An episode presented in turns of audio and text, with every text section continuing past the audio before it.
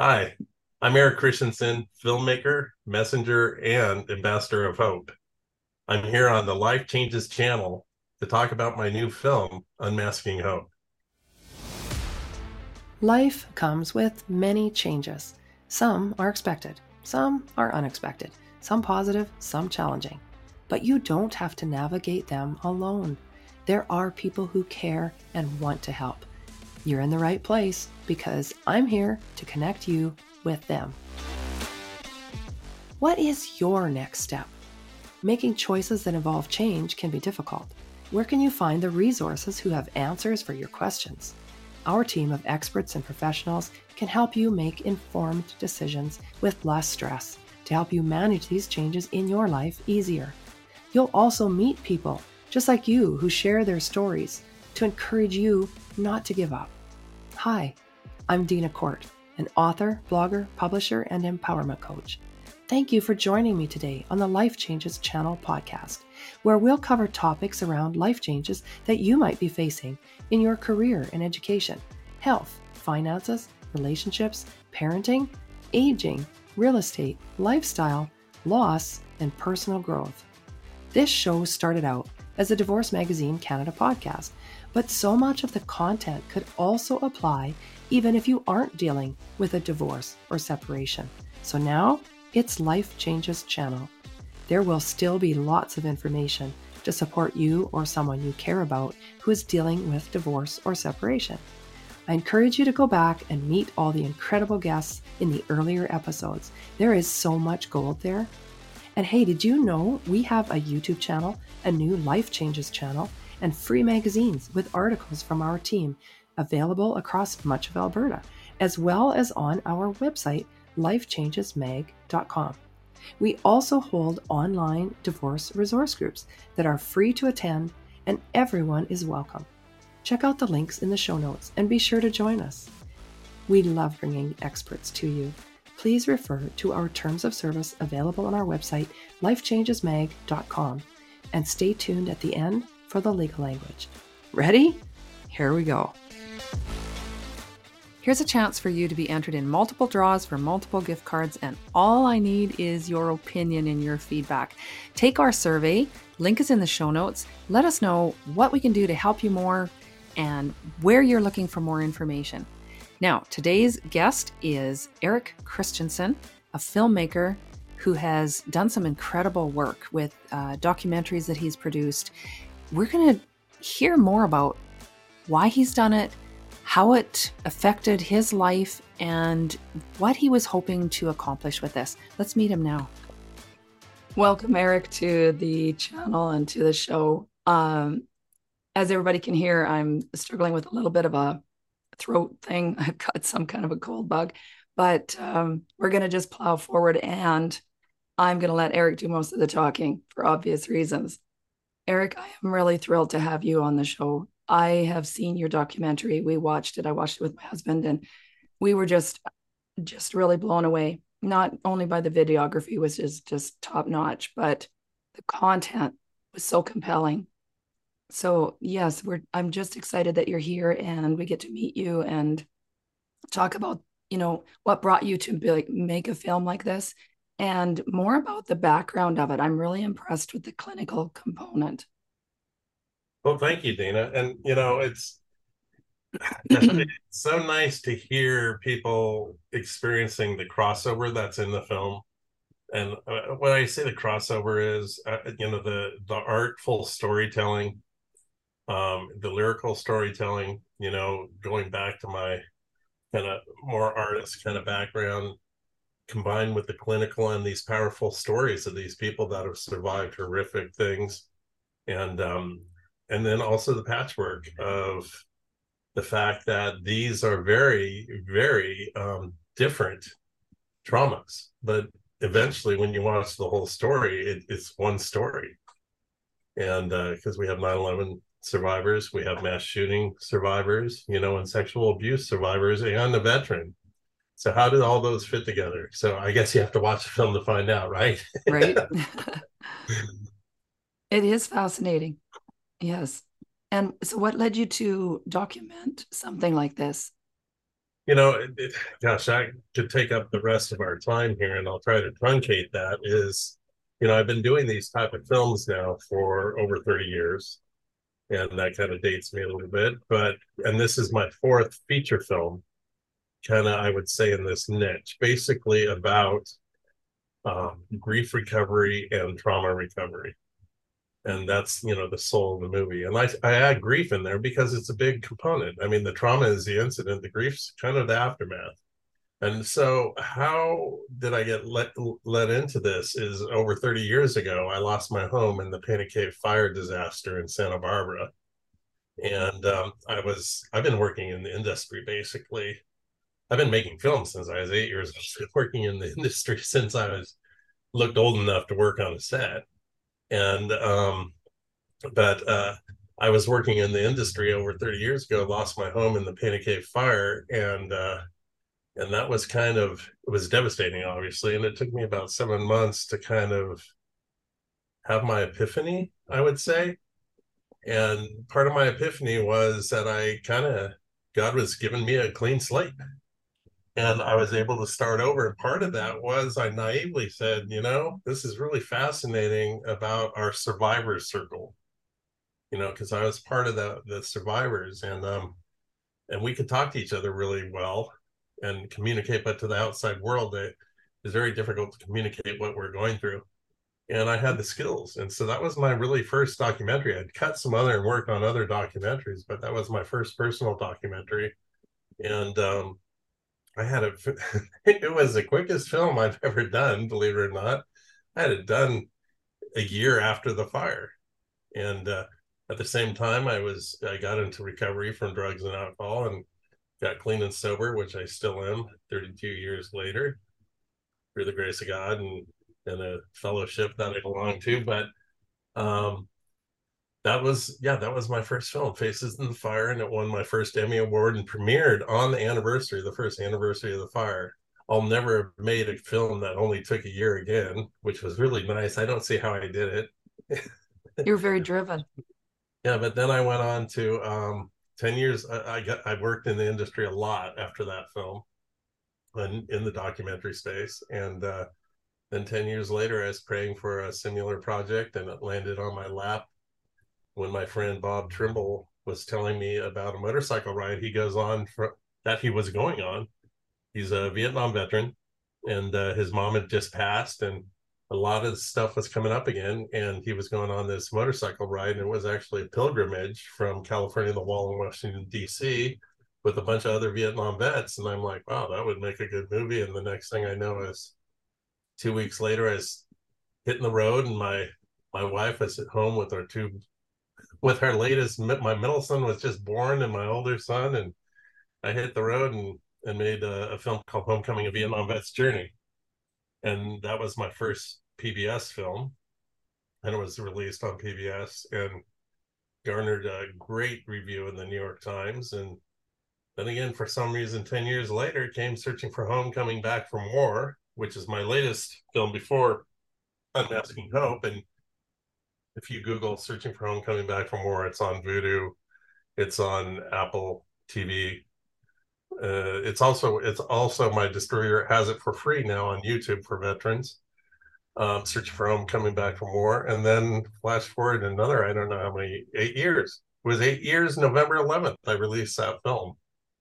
So this November 11th will be the eight year anniversary, and now I have Unmasking Hope. And Unmasking Hope itself um, it, it's it, it's a culmination of all three of those films. And uh, as you say, if you want me to keep going, I'll just keep going on this. You know. Oh, to, please do. This is the fact is, Unmasking Hope is a culmination of all three of those films. You know, I had a film about fire recovery and the grief, you know, and trauma recovery from the fire. Then I did you know two films about veterans. The second film about veterans searching for home i really mixed up the veterans veterans of all different wars and generations. And that was kind of an experiment. That i call it my thesis you know because all people basically i believe heal the same. It's like being on a cruise ship. You know you can go do a lot of different things on the cruise ship and this is an analogy for healing. You can do a lot. There's a lot of different, what I would say, modalities. You can go to the bar, you can go to the water slide, you can do the excursion, but the cruise ship is going to end up. Usually, it goes the same route, and it's going to end up the same place. And that's basically, I believe, how God has set up the healing process. That we you end up hopefully at the same place, and it, and everything happens, but the particulars are different. And so, with having those vets of different um, wars basically tell the story that's what inspired me for Unmasking Hope. And with Unmasking Hope, I have completely different traumas from 9 11 to mass shootings to sexual abuse to, uh, of course, I have my veteran again. And because uh, I know that space, I actually started with my veteran Sandra Lee. She was, I'm like, okay, I'll build that kind of the story around her because she was in my other film, Searching for Home. I knew that story. Then I built the rest and got the rest around her. And um, but my again, my thesis was, even though those are completely diverse traumas, that the recovery was similar, and I could tell one singular story. And um, I do believe I was quite successful in doing that because we all kind of healed the same way, even though it was very, very different from from going to a country music festival and then being open fired upon. And it's it's it's that's a whole nother discussion. Um and and having 58 people not make it out of that festival you weren't planning on that. Very different than the veterans. Yes. It's not like the veterans asked for it but the veterans kind of expect it. Mm-hmm. that something will happen. So but it was very different for me as a filmmaker to actually have that moment when i realized oh my gosh I mean, what a shattering event, but but so diverse is and then versus 9-11. You know, you're but then again, it, it, it came out of the blue. You know, uh Becky was just going he she was the the woman in the film Becky on um, uh let's see if I'm correct, 2001, September 11th, 2001, if I'm correct. She was going into Tower 2 on her second her first anniversary of her job at Morgan Stanley. And um, and then look what happened, you know, and uh, and then we have our veteran, but very very different stories, but they still wove wove together.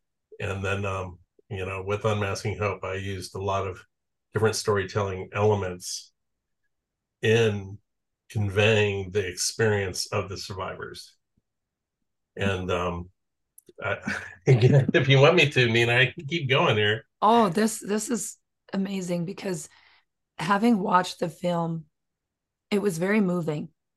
It, you know, you depicted them in such a way that we could empathize with the experience they'd had and the trauma that it had caused in their lives and, and how they needed to face that and heal it. And then the hope, I think it's very aptly named you know you um you're unmasking from that trauma but there's hope. There is hope to heal and it's a very encouraging film. And that's a that's a really interesting part to draw out is the, the hope aspect. And um, all my films have hope. All my films are about the healing. It's not about the incident. I don't want the just the the drama um, the grandstanding of the actual incident. I want to talk about what happens afterwards. It's not like the news. It's not explo- you know exploitative mm-hmm. of of the event. It, it's actually about what the soul goes through afterwards. And I like and I use that word on purpose, especially with unmasking hope. I try to drill down into you know the the, the surface but behind and um it's interesting because when I'm cutting the film, I always end up with a lot of stuff about the incident. Mm-hmm. With searching for home, a lot of stuff about how the attack occurred, how the IED occurred, what happened, all this stuff, and then and and then with Unmasking Hope, I had this whole thing on 9/11 and what happened to Jack Delaney, who was the first responder that's in the film, you know, and how he rushed into the uh, the first tower that collapsed, and and I had no idea.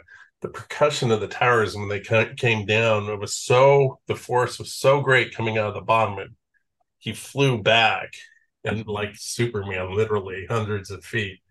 And I had all this stuff and all this detail about what happened, but going back to what I was saying is I have to cut that stuff out and make it just okay. This is what happened, and it, it, it's a tiny part. It's a quarter of the story. Then that seventy five percent is, you know, I would say about that uh, another twenty to thirty percent of, of the, that is finding their finding their way, being confused afterwards. That confusion after the disaster you know, after the trauma. And that and, survivor guilt too. Yeah, the survivor guilt, everything that comes out. It was very uh. well balanced that way. I'm and I'm happy that you mentioned that because it was it was obvious that it was a focus on not those incidents. There was enough there to help you feel some of their their fear and their terror in those moments.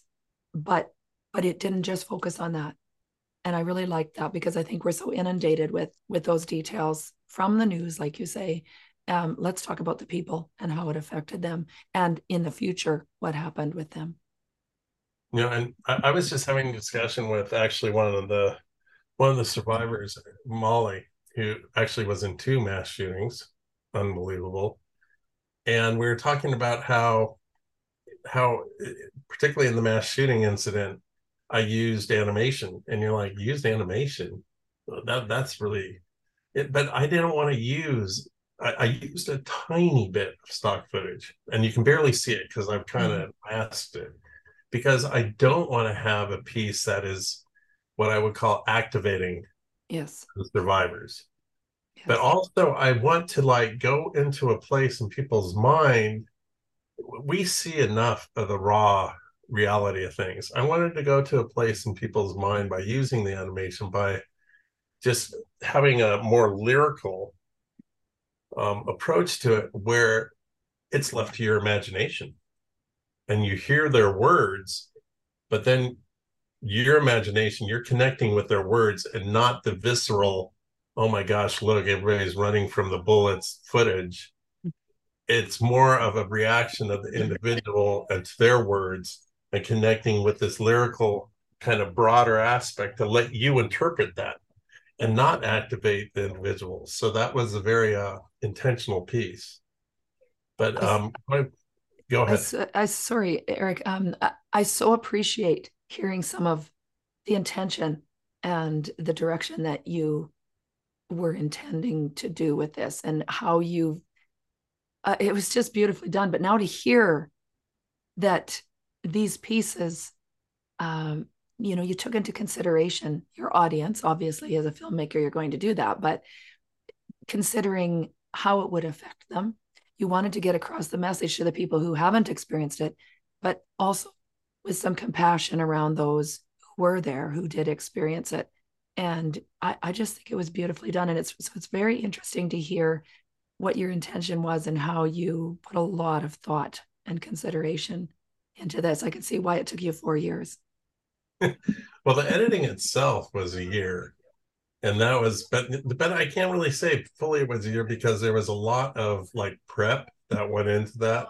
But that's a whole nother conversation. But going along the stream where we're at is the um with putting together the the incident and then as i say then the confusion and that lost space and i'm hoping and particularly with unmasking hope i kind of use the structure of acts more than i ever have with the first act kind of setting it up which is the incident and the aftermath of the incident. And then the second act is like that period where they're starting to figure out something's wrong with them but they're not sure with the end of the second act hopefully being they find actually probably either somebody else or some other activation to their healing that there is a way out and it's usually through what i call the miracle of identification and for me, it's a miracle of identification when i was a when i was i am a recovering alcoholic and drug addict mainly a good old-fashioned alcoholic but I still go to my meetings. And the miracle of identification when I say, Hi, I'm Eric, I'm an alcoholic, and everybody says, Hi, Eric. Wow. That's still 32 years later, that still chills me. So going back, that's my entree, kind of my whole personal recovery into their world. And so when I hear like um, particularly Molly talking about when she finally went to a group and there was other people's that were went through mass shootings. She heard their story. She's like, "Oh my god, there's other people. I'm not crazy. I'm not alone." And it looks like some of these people are kind of dealing with it. I wonder how they're dealing with it. And that's the miracle identification. And that comes kind of at the end of the second act. And the third act is all about, you know, how they heal. And that's, you know, basically in a nutshell, my whole structure for unmasking hope. But going back to being gentle with audience, you know, and I pride myself on this. I made these kind of films for 30 years. I love, I literally love the people in the film, you know, and I love sitting in an audience with the people. And I've sat in enough audiences for my films and stuff to really feel their energy, feel the journey they go on. And I try to give them what I feel is appropriate to honor the, the people in the film and their uh, their overall sacred journeys. Because you know, I'm kind of a fortunate guy to be able to sit there and and hear these stories that are life changing. It is their sacred journey. So and we're fortunate that you have given them a voice to share it, a platform to share it. Um, eh, eh, now, at this point, I want to help people understand that we're not just going to keep talking about this film and not give you a way to watch it. So, Eric will be sharing the links with me, which I will put in the show notes for where you can find this film, as well as his other films to to be able to see them and, and see his work because I, I highly recommend that you check this out. Now, I've only seen one. I can't wait to watch the others. Uh, it's just fascinating to just to hear how these came about. How has how has your work and you know specifically say unmasking hope which is the film that i've seen has that affected your life what has that done in your life for you well that's where you get all emotional um, That's okay. what's really neat That's okay. We don't we don't frown on really neat emotion. on my this is how this is just an analogy. Okay, so I have my silly Peloton, and I never thought I'd love a Peloton, but I do. And I'm like, how am I ever going to like connect with a video instructor? I don't want to make this a show about Peloton, but I tell you, I'm connecting with my instructors. I, I'm finally working out. Get off my Peloton. this- Okay, that's enough about that. I get off my Peloton this morning, and I have a text, and it's one or not a text. I have one of those little reminders. Four years ago today, and Sandra Lee and her wonderful husband Mac are at a um at a Harvard football game with me. My son played football at Harvard, and they come out to meet us. And and Sandra Lee I'd met through um, searching for home, coming back from war. She's a PTSD and military sexual trauma survivor that I met through searching for home, coming back from war. She was also in Unmasking Hope, and uh, in, in Unmasking Hope, I'm not going to give it. I'll give it a little bit away. It does start with Mac and Sandra's wedding, which to me, my, they're they're they're amazing. I, I it just going from where she was at with her military sexual trauma, Yeah. her PTSD, and finding Mac, and that that's a that's a soul of Unmasking Hope. But that picture came up uh, of us at the football game all together because they came out to meet us there, and um, so I just sent it to him. I said, "Miss you guys," and I just get a little "miss you" in the heart from Sandra. So, like connections like that, and knowing that uh, God put me in a place where I could play a small part in all these people's healing, literally. This isn't even counting the audiences and the reviews and things like this. This is just like behind the scenes, you know. And I, I still have, you know, I have friends still from, you know, um, Homecoming of Vietnam Vet's Journey, J.R. Franklin, a Vietnam vet, and I call him up every, uh, well, actually, um, it's coming up pretty soon. Every Veterans Day, I call him up and every Veterans Day, there's less and less the other veterans that we know. But uh, JR keeps going, and you know, and it just being able to be part of that and doing such meaningful work and being able to use my talents because um, God God kind of produces my films and puts everything together, but I'm the talent that like is doing it and and doing the message. That's why I say I'm a messenger, and uh, so it's just everything. But you know, um, and we can talk about this later. It's interesting because I, I am not too sure at my age right now or anything, and the economics part uh, of this of this whole puzzle. I don't know if I'm going to make any more films right now for a while. Right now, and um, I think Unmasking Hope could be it for a while, or I don't know. But anyways, I, I have to pay for that. I have to express sincere, deep gratitude to not only you for putting this out into the world, but for the people who participated, for sharing their stories, for that vulnerability and letting us see into the trauma and some of the darkest moments of their lives and and then how they healed from that which gives all of us hope and uh, my whole tagline for all the work i do is that people know they aren't alone that there are mm. people out there who care and want to help and they understand because they've been there. It's you know it, it's enormous. It, this sounds like really gnarly. I, I am a california dude okay? You know i, I live I, I surf. I, I, was at the beach the other day okay? So i say gnarly and stuff. But anyways it, it's a gnarly responsibility to carry these stories but also, the other thing is when I talk to people and I get really real about my process, my process is a very spiritual process of how I put these films together, and I rely, I rely on a power greater than me to help, really in the long run, guide my talents, and so being able to reflect their stories is a big responsibility because they're sacred stories, and but I've never had one person come back to me after, and this is four films in 30 years, and go, being upset with how they were portrayed. You know, because I try to connect to the soul and the core of who they are, and I try to tell their story and not the story. I learned this early on. I, I, I tried to tell Eric's story through other people. I'd come into an interview with an idea about what I wanted to do because it would make a good story. And I'd I'd have to fight for that. When you have to fight for something in art, sometimes it's not the right way to go. Sometimes you have to let the art control you. And, and not I, your, and not your art, agenda. when I say art, I say it's a big umbrella. Art is a metaphysical and a and a love thing. Yeah. You know, connecting and being a, a vessel for somebody to be able to um, unload and connect to you. And so um, I no longer go into these interviews with any expectations. Uh, I, I know what I want to ask, and then I let them talk, and then we're led through the rest of it. So that's how I think the purity comes out in their stories.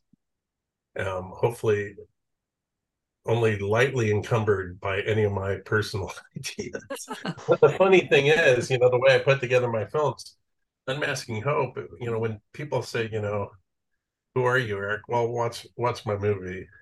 You know, I'm lyrical. I'm, I'm, uh, you know, I, I'm I'm kind of what the movie is. So.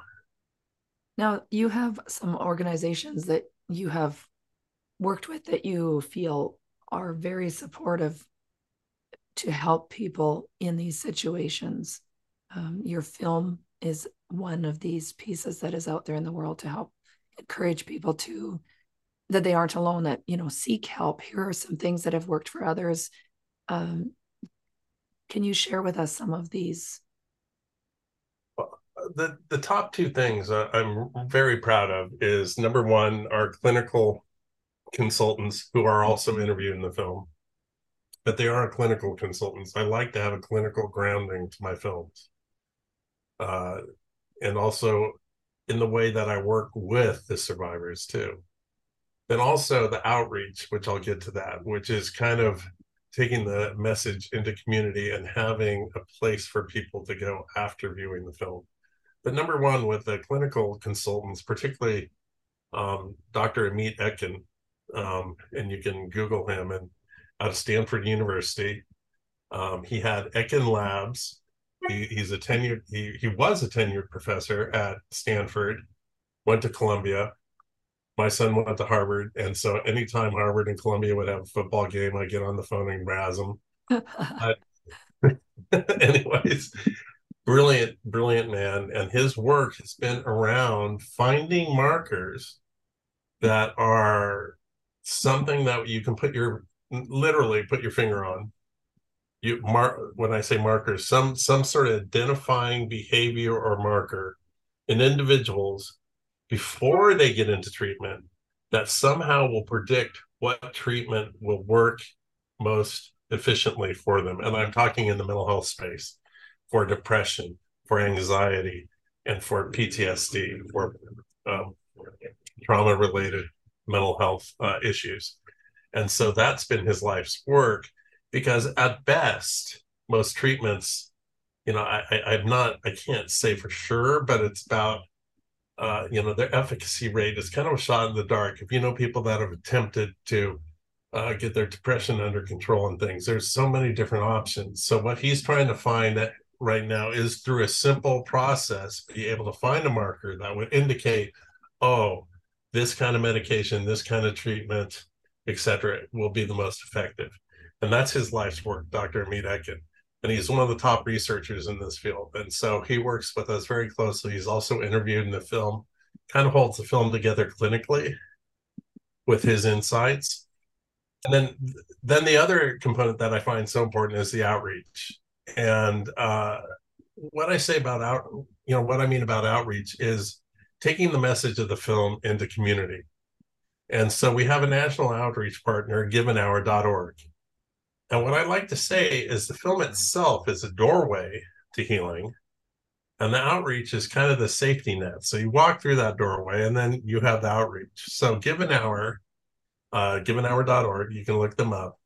Um, they provide basically free clinical time to people that need mental health um, assistance and they have clini- a whole list of clinicians across the United States. They're also a very powerful resource for anybody that's looking to begin their mental health recovery journey, or also just to help a friend or a loved one. So, giveanhour.org, not only do they offer free clinical, when you qualify, clinical uh, help, but they offer um, all sorts of amazing resources for people that have went through trauma, people, veterans, um, all sorts of different things. And so they're they're just amazing, and they've been with us through this this whole process. You know, starting with edit, they they came on board, and so they've been highly involved, and uh, so they're always available. All their materials. We have a study guide now that's going to be coming out for the film that they put together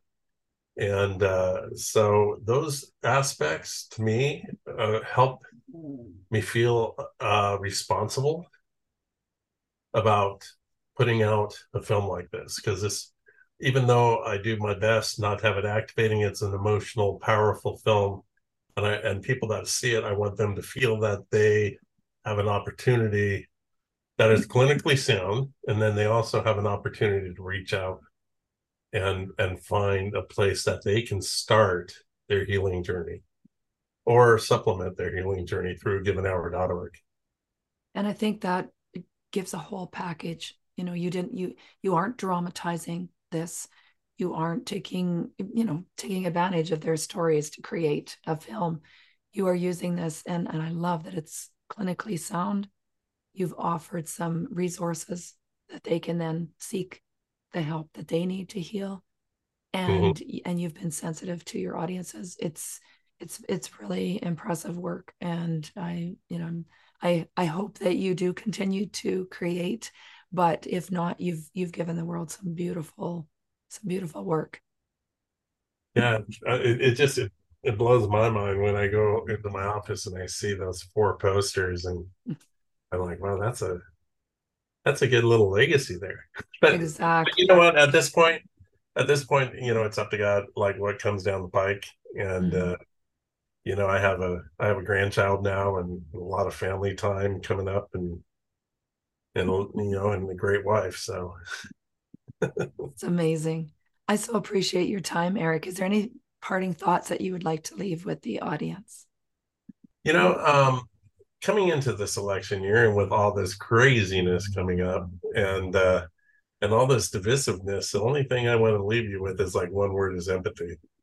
And empathy is a dangerous place, kind of, for some people because it makes you vulnerable. Empathy isn't sympathy. It's not feeling sorry for somebody. It's it's trying to really honestly understand and put yourself in their shoes emotionally.